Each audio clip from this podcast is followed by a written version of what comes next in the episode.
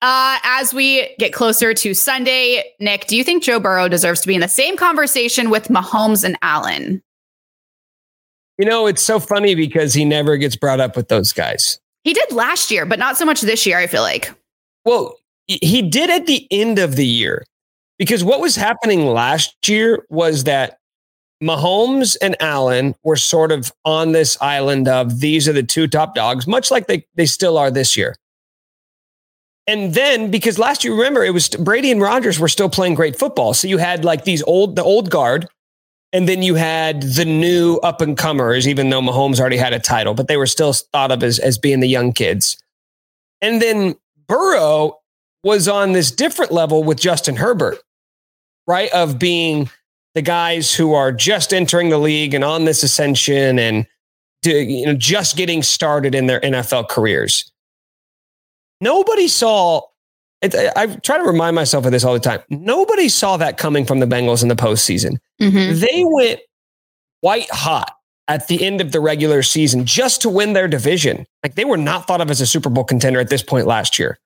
They got they got scorching hot at the end of the regular season. They end up winning the AFC North, and then they go on that incredible run through the AFC playoffs.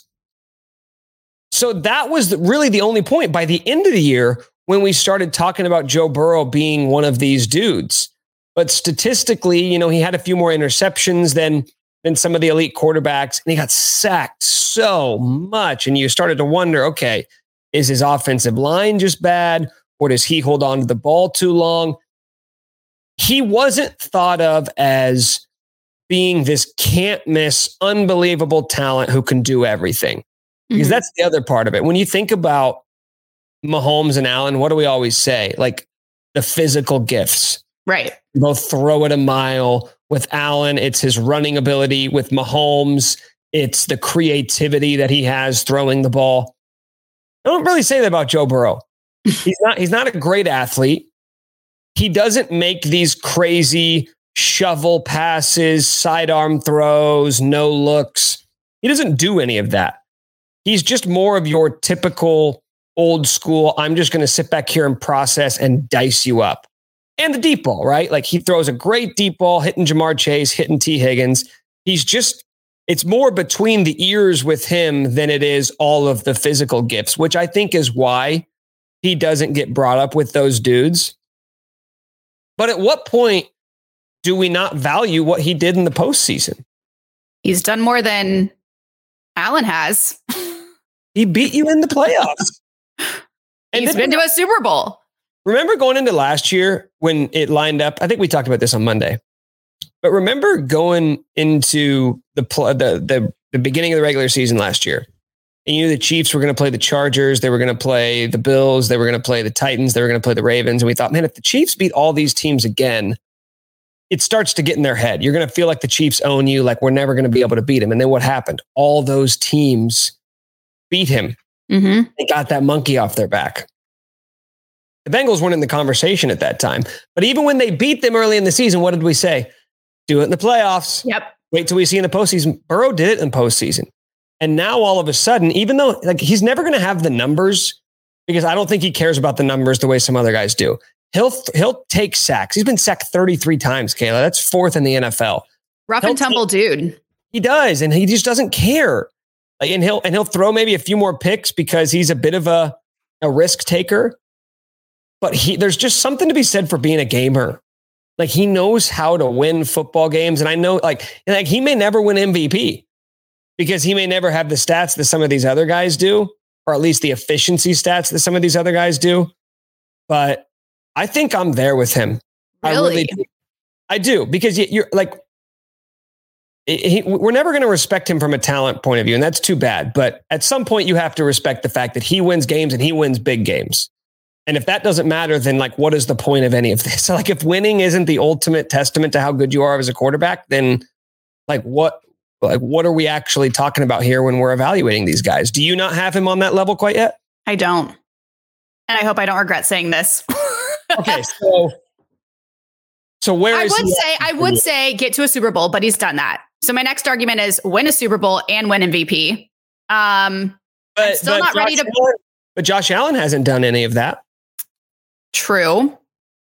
So That's why it's Patrick and everyone else. okay, so okay, okay, so that, there we go. So you have Patrick on his own tier, followed by Josh Allen, followed by Burrow and the rest.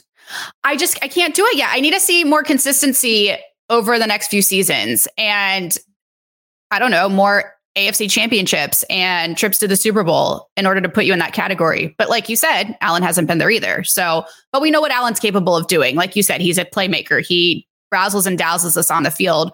Whereas Joe Burrow is, yes, again, more old school and doesn't do the the tricks that these other two do. Yeah. That we like seeing. And that makes it more interesting. You know what else? He's just cool, and you get style points in my book. He's cool. Okay, well, yes, he wins in the in the swagger category for sure. All right, are we ready for our game predictions? Let's do it. You want to go first or do, do it? Okay, it doesn't matter. I I'll go first, I guess. Okay. Um, let's see here. I'm going because this has been a three point difference in both games last season. I'm going to go Chiefs 31, Bengals 28. I'm still coming out with a Chiefs win. I'm just so nervous about the second half. Fair. We led. We led 2017 at the half on that game on January 2nd, got outscored 17 to 3 in the second. We led 21 to 10 on that game on the 30th and got outscored 17 to 3 in the second half and OT. We just got to show up in the second half. Moral of the story. Yes, and one thing that has been really cool about this this Chiefs defense is they have locked in in the second half. It's very clear that Steve Spagnuolo just says, "Hey, we're gonna we're gonna play on our heels a little bit. We're gonna figure out what you're doing early on in the game, and then by the time we figure out your game plan, we lock in." I believe the Chiefs have given up three second half touchdowns in their last four games. Okay. That is that is really solid. But again, this is the best offense you're going to play all year right. long. All right, so uh, my prediction, I'm going to go, I'm going to, I'm going to stick with a close game like yourself. I'm going to say Chiefs 27, Bengals 24. And I think my player of the game is going to be Carlos Dunlap in his homecoming to Cincinnati. Woo! His first time back in Cincy, the team he spent the first 10 years of his career with since being traded back in 2020. And if you remember, it was a pretty ugly split. He got benched. He started putting tweets out there saying he was selling his house. He was uh, he was getting in sideline spats with coaches.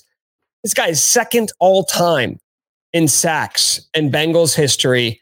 I think he is going to be highly motivated for this game. And for a guy who's got, I think, four sacks on the season, second on the team, I'm going to say let's say one and a half sacks for Carlos Let's Dunn. Go. the Chiefs are fifth in the league in sacks. Joe Burrow's fourth in the league in most sacks. So this seems like a perfect storm for this Chiefs pass rush to get after the quarterback. And who better to do it than a guy who knows Cincinnati very well? So Carlos Dunlap coming up big in his homecoming. Chiefs win. You pick the same score as the AFC Championship game, but reverse the time. hey, no overtime this time, all right? No OT, please. Yeah. I forgot to pick a player. Um, I guess, do I say Trent McDuffie?